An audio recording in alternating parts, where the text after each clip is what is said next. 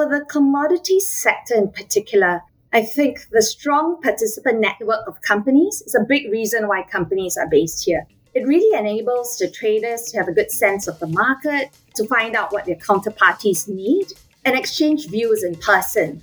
That is why you also see companies from countries close to Singapore choosing to set up here. Welcome to Smarter Markets, a weekly podcast featuring the icons and entrepreneurs of technology, commodities, and finance, ranting on the inadequacies of our systems and riffing on ideas for how to solve them. Together, we examine the questions Are we facing a crisis of information or a crisis of trust? And will building smarter markets be the antidote? This episode is brought to you in part by Abaxx Exchange, bringing you better benchmarks, better technology, and better tools for risk management.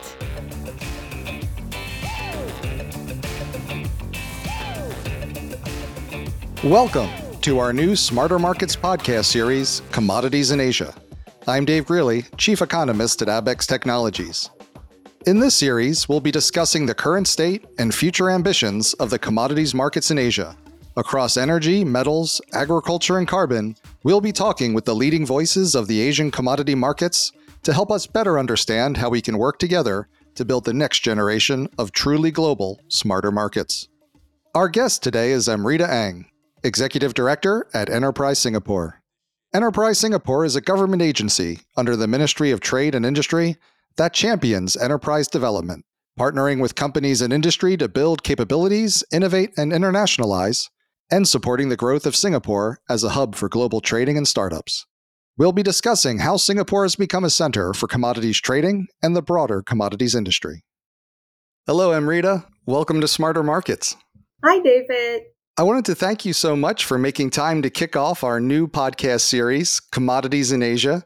And thank you for making the time given your very busy fall schedule in Singapore that includes at least 3 major commodity conferences, all hosted in Singapore. S&P Global's APPEC as well as Gastech were both held in September, and the Financial Times Commodities Asia Summit is coming in November. But this is part of why we need to talk about commodities in Asia and talk with you about commodities in Singapore because it's become a center for commodities trading and the broader commodities industry. There are many reasons for this the geography, the government, the people. But let me ask you why Singapore? What makes the commodities industry want to be in Singapore? Thank you for having me on this series. Singapore is no stranger to trade, having been a trading nation of spices a few hundred years ago followed by tin and rubber and oil. But let me first share a little about Singapore's role as a commodities trading hub.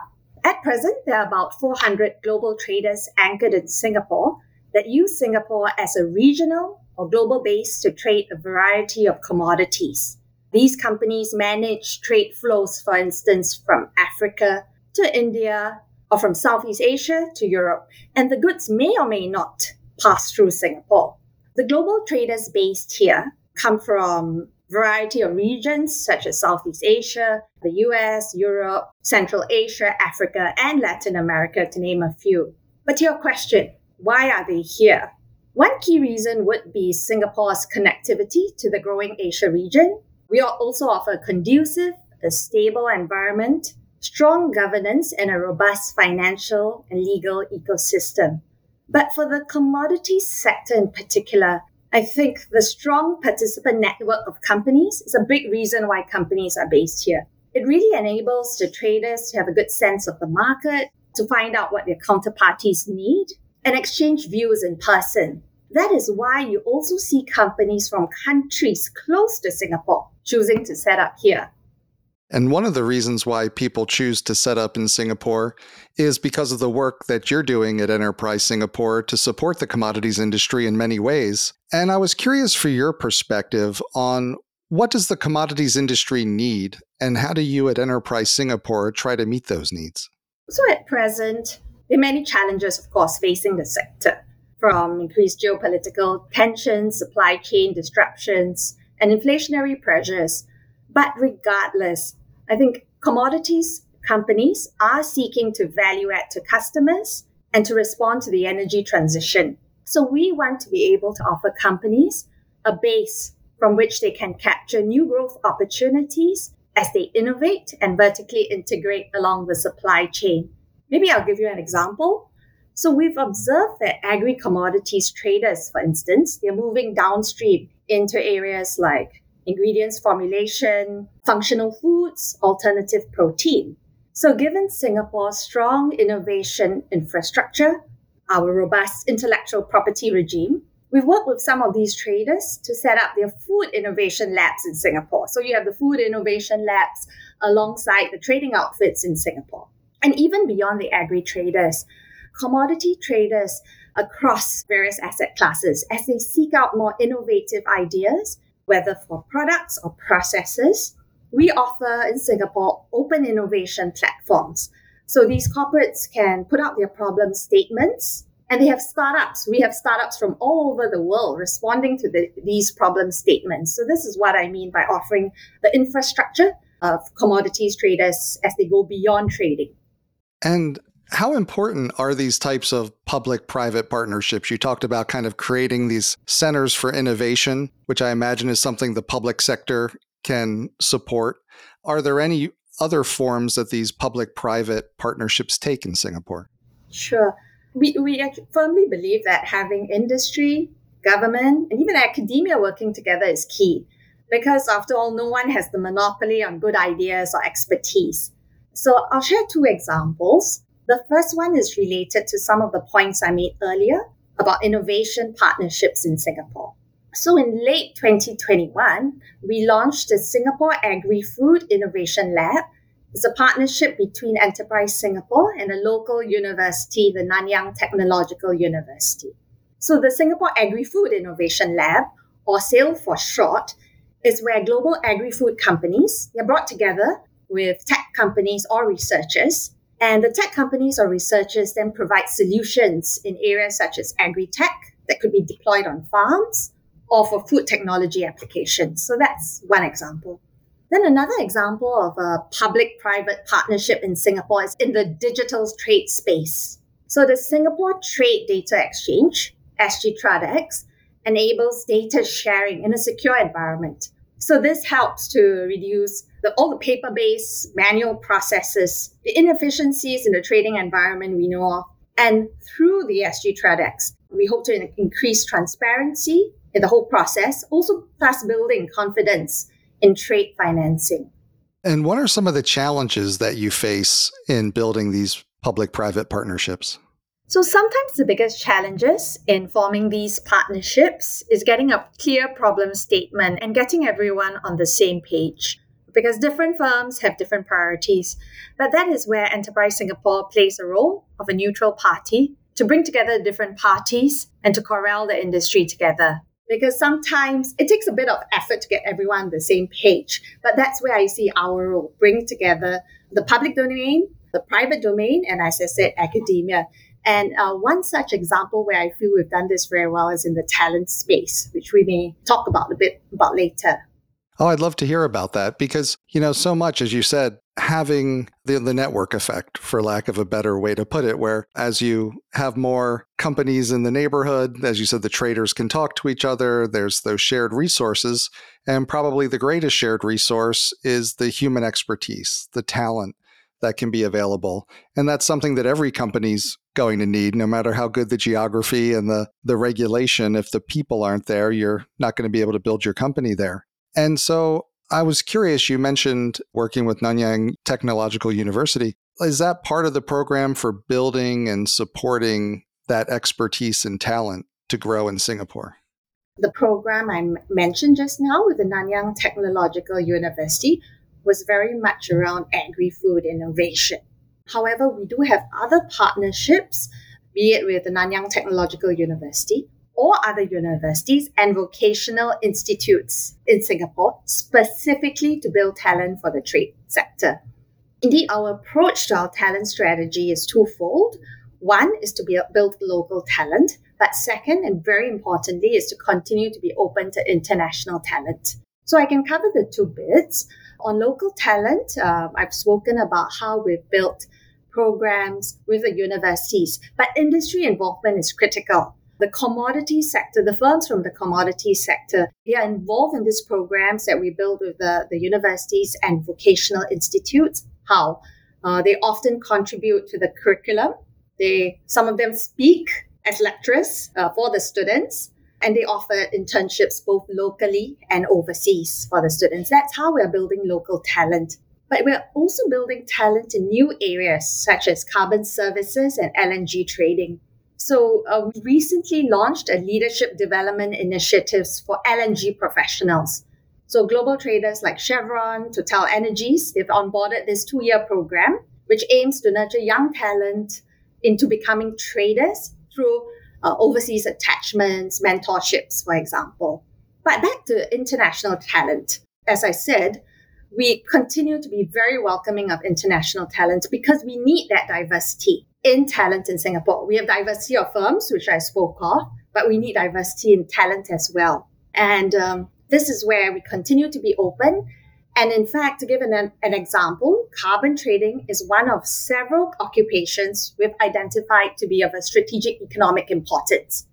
So this means that companies who are applying for an employment pass for carbon traders they'll be awarded bonus points that would better help them to secure an employment pass for this carbon trader. So these are some of the things we're doing around local talent and international talent. Yeah, and I first met you during a uh, that type of an event with uh, women in mining and natural resources mm-hmm. in Singapore. Uh, it's a terrific event about a year ago, I think, at this yep. point. I wanted to ask you one more question because I know there's there's quite a, a range of company sizes that you work with. You know, talked a little bit about like the startup end, and there's also these large established multinational resource companies. Is the way you interact or what those companies need from Enterprise Singapore different? And how do you address that that range of needs? Sure. Of course, it's different because firms of different sizes have different needs. Likewise, firms of different archetypes have different needs. But we actually find it very beneficial that we're working with large and small companies, startups to large multinational traders, because earlier I had spoken about how Singapore Enterprise Singapore uh, likes to be a base from which we establish partnerships. And working across the spectrum of companies enables us to establish partnerships between the large companies and the small companies. So, for instance, in open innovation, many ideas, good ideas could come from startups. And many of the large traders we work with are looking for new ideas. And this is where we hope to put them together through Singapore. Right. And, and you used a, a word, I was curious what it means to you. The, you said archetypes of companies. How do you think about that? Well, when I talk about archetypes of companies, I'm referring to large and small companies, companies with, with different trading models. Some may be more third party trading traders. Others could be fully integrated. You have some who set up marketing and sales offices in Singapore. Others set up procurement entities in Singapore. So there's a whole variety.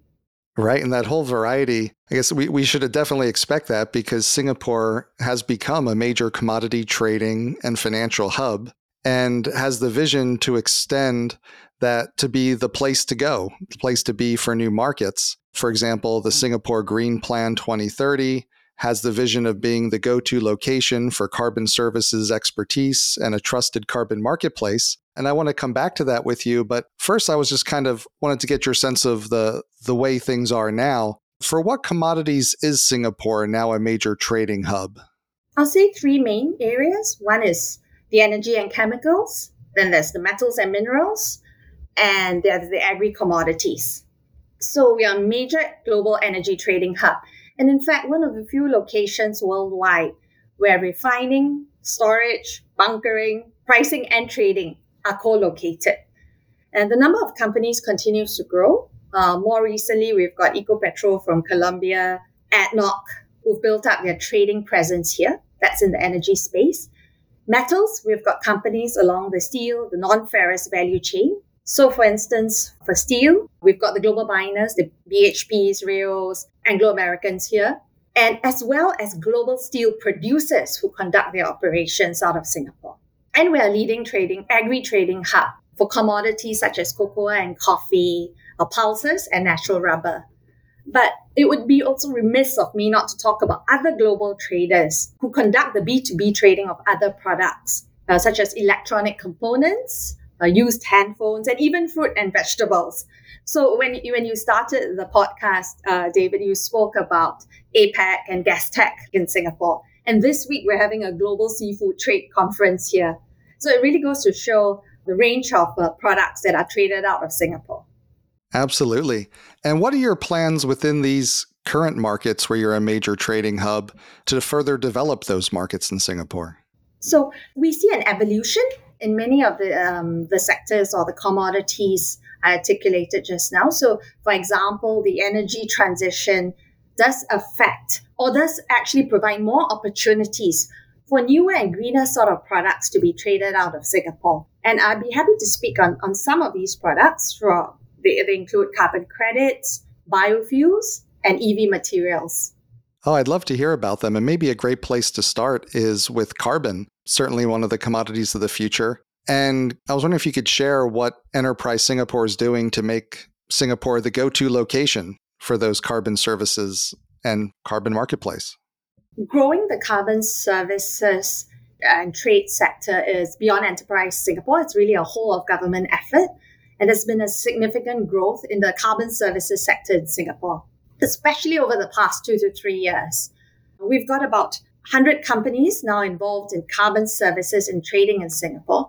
They trade, they finance carbon credits, they work with verification agencies for carbon projects in the region, and they tap on carbon exchanges uh, that we have here. So, the exchange, for example, Climate Impact X, is just launched its global spot trading platform for carbon credits in Singapore.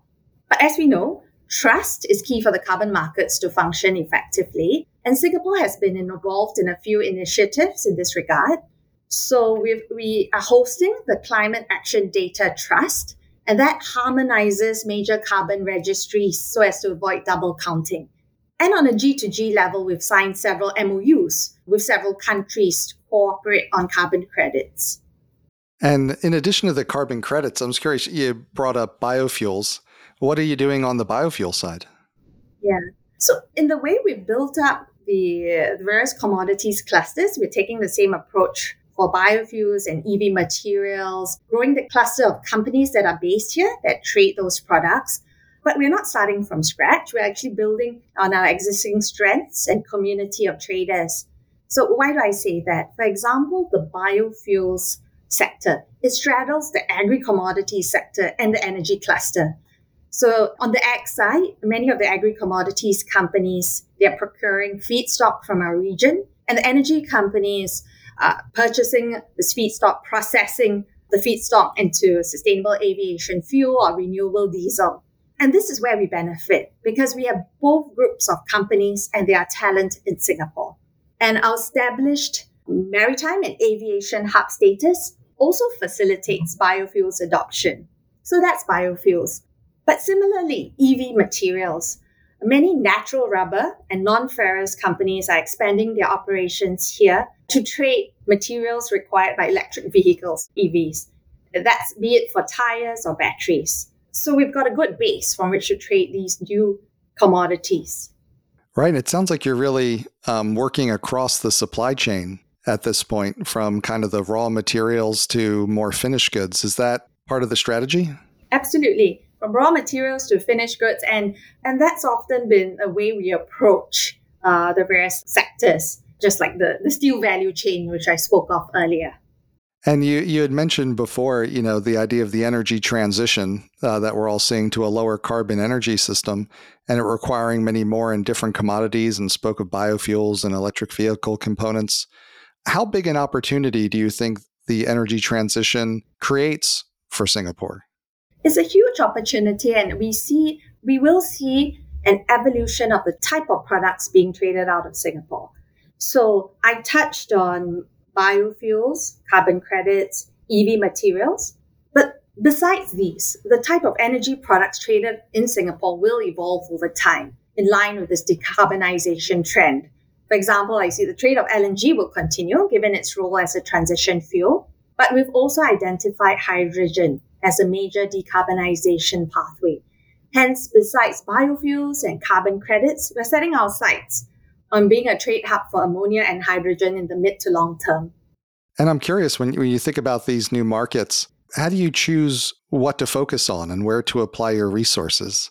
What's that process like? There's so much. So it's a combination of market research, but also feedback from industry. So close working relationship? Absolutely. And I was curious, you know, what are the challenges that you see in growing new commodities markets and industries compared to attracting existing commodities markets and industries? In some of the, the, the new commodities I've spoken of, the growth is very much dependent on the regulatory environment across various countries. Liquidity might also be hampered due to the lack of common standards, for instance, in carbon credits or biofuels. But we're making small steps in this regard. So, for example, we're already working with the LNG industry to establish standards around carbon accounted LNG. And we're currently seeking to understand the gaps in the biofuel supply chain on the standards front. So those would be some of the challenges. But similar to our traditional commodities, we will seek to build a community of traders and talent for the new commodities. But we would also need to grow other parts of the ecosystem for the new products we are keen to anchor. So, for instance, the risk management or derivatives for the EV metal space is still very nascent. So, the Singapore Exchange is looking to grow its suite of hedging instruments such as cobalt and lithium futures. I understand Abaxx Exchange is also pending regulatory approval for nickel sulfate derivative contracts. With that, I wanted to ask you, you know, we brought up APPEC being in Singapore, Gastech, you know, some pretty major commodities conferences. How does that enter into the strategy of building the community in Singapore? Yeah. These events, and there are many more to come across the, the calendar, uh, across Feel free to mention any. I know I should have mentioned the, the FT's Commodities Summit. Yeah, they're critical because, first of all, it brings people together. Uh, so, again, you get that participant network, the networking effect. It establishes Singapore's thought leadership in the sector. We are the place to be when new trends are discussed about the sector. But I think one key benefit of having these events in Singapore is that for the unconvinced, when you come to Singapore for these events, I think you really get a sense of the vibrancy of the sector in Singapore. At the end of the day, seeing is believing. Right, and being with the, as you said, it's important. The, the the community, being with the other people, is such a a piece of it. You don't feel that unless you're there and, yeah. and having the interactions. Well, that's great. And I wanted to first off thank you so much for sharing your time and introducing our series on commodities in Asia. And as we wrap up, I was hoping you could share a little bit with us your vision for the role of Singapore and more broadly for Asia in the energy transition and the commodities markets of the future. Well, we have a Trade 2030 strategy and vision to strengthen our position as a global trade hub. And we want to do this by deepening trade and widening trade. And in doing so, we hope to be able to plug into global supply chains to ensure the smooth flow of goods internationally. But let me elaborate on what I mean by deepening and widening trade. So, on deepening trade, we want to make Singapore the hub of choice for global traders beyond their buy sell activities. This means supporting them, offering our infrastructure for activities related to their innovation activities or sustainability. We spoke of innovation earlier, but for sustainability, for example, I see many global traders setting up regional sustainability teams to establish their sustainability strategies for the region and raise green financing. So that's on deepening trade, supporting companies as they expand beyond trade in Singapore. That's one area. But on widening trade, we want to diversify our network of global traders and encourage new trade flows through Singapore, the trade flows of newer, greener products. Ultimately, while the trade flows and types of good traded through Singapore may evolve, we've got strong fundamentals. So I'm confident we'll continue to be at the heart of trade. Thanks again to Amreeta Eng, Executive Director at Enterprise Singapore. We hope you enjoyed the episode. Join us next week as we continue our series, Commodities in Asia, with Septian Hario Seto, Deputy Minister of the Coordinating Ministry for Maritime and Investment Affairs of Indonesia. We hope you'll join us. This episode was brought to you in part by Abaxx Exchange. Market participants need the confidence and ability to secure funding for resource development, production, processing, refining, and transportation of commodities across the globe, with markets for LNG, battery metals, and emissions offsets at the core of the transition to sustainability, Abaxx Exchange is building solutions to manage risk in these rapidly changing global markets facilitating futures and options contracts designed to offer market participants clear price signals and hedging capabilities in those markets essential to our sustainable energy transition. Abaxx Exchange, bringing you better benchmarks, better technology, and better tools for risk management. That concludes this week's episode of Smarter Markets by Abaxx. For episode transcripts and additional episode information, including research, editorial, and video content, please visit smartermarkets.media. Please help more people discover the podcast by leaving a review on Apple Podcast, Spotify, YouTube, or your favorite podcast platform. Smarter Markets is presented for informational and entertainment purposes only. The information presented on Smarter Markets should not be construed as investment advice. Always consult a licensed investment professional before making investment decisions. The views and opinions expressed on Smarter Markets are those of the participants and do not necessarily reflect those of the show's hosts or producer. Smarter Markets, its hosts, guests, employees, and producer, Abaxx Technologies, shall not be held liable for losses resulting from investment decisions based on informational viewpoints presented on Smarter Markets. Thank you for listening, and please join us again next week.